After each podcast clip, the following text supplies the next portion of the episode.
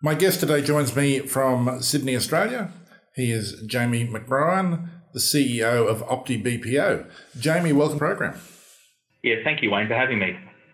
It's always a pleasure. Now, I know that uh, last time you were on, we were talking about optimizing business process offshoring.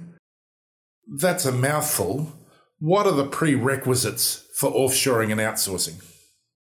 Yeah, look, Wayne, look, one of the things that's really important before we, we think about offshoring or outsourcing is are we ready? Uh, a lot of clients jump into it too quickly without spending the, the right time up front to think about the plan, to think about the right structures, and to think about the best approach. They throw the activities across the fence. It doesn't quite work out for them. Uh, things fall in a heap, and then they say offshoring or outsourcing doesn't work. Uh, that's not the case.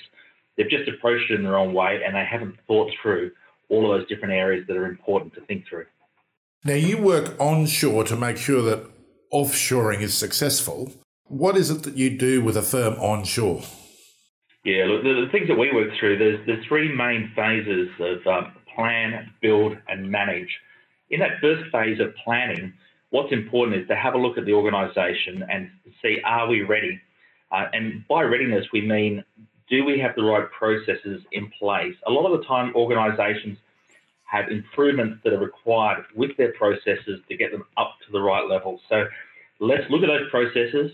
Uh, let's think about what's needed with them, uh, and let's get them there. That also includes making sure we've got supporting standard operating procedures and documentation and other work instructions, such that when we build an offshore team, we've got all of that collateral you can get away with some of these things being missing when you've got a team sitting next to you by having someone sit next to them.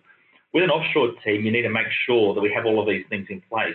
So while they make business sense just from a basic ongoing business perspective, they make even more sense and they're a critical requirement in the offshore world. Uh, look, another thing that's important too is to think about the organisation structure.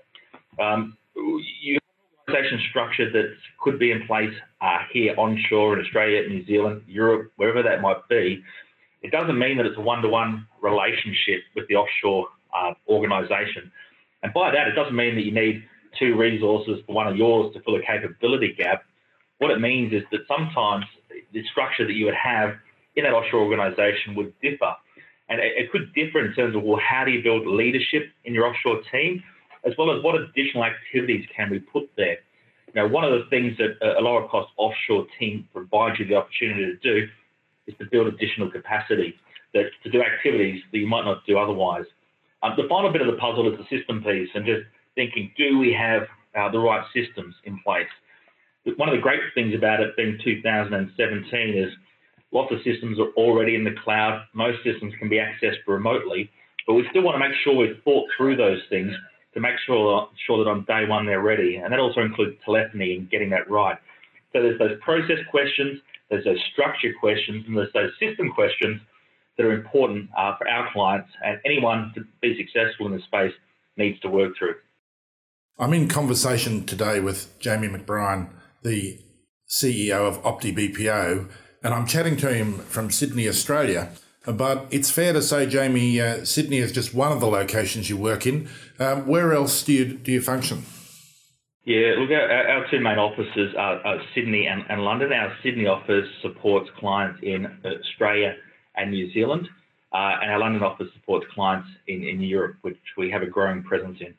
And we've just been talking about uh, um, the steps that you need to take client firms through to ensure that they're business processing and offshoring is optimized and that they're ready onshore to function well offshore.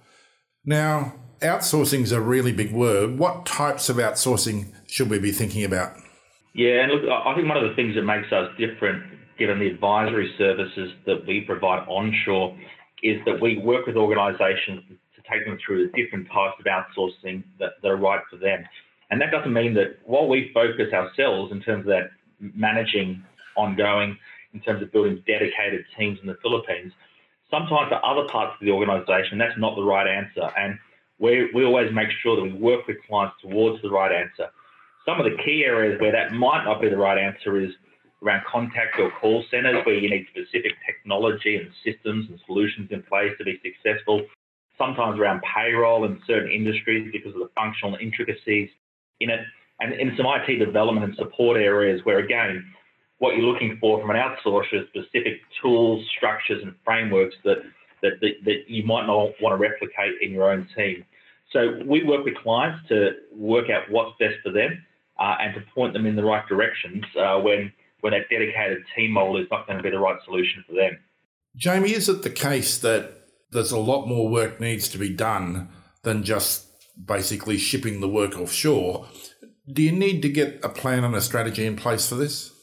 Yeah, look, look. Uh, without a plan, I think in anything that you do in business, um, without a plan, um, you're going to be cut loose.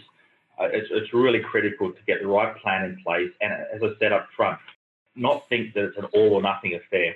We always encourage our clients to manage risk and to avoid service disruption. And the best ways to achieve that is to start small, get the team working. That gives you confidence uh, as someone who's embarking upon something new taking those small steps that are attractable, uh, getting it right, getting confidence, um, building that trust within the organisation, and then then extending from there. So sometimes you know this will take longer than what some people might think to get to realise the benefits, and you can do it quicker. But that time spent up front, we think, is essential uh, to getting things right in the longer term. Jamie, for people who want to know more, how can they get hold of you? Look, we've, we've got our uh, website, um, optibpo.com, or you can call me directly. Uh, our contact details are, are on the website. My phone number in Australia is uh, 02 8071 4155. Uh, on our website, though, we have the, the contact details of our office in London as well. Jamie, it's been a pleasure having you with me. Thank you for the time. Thank you, Wayne.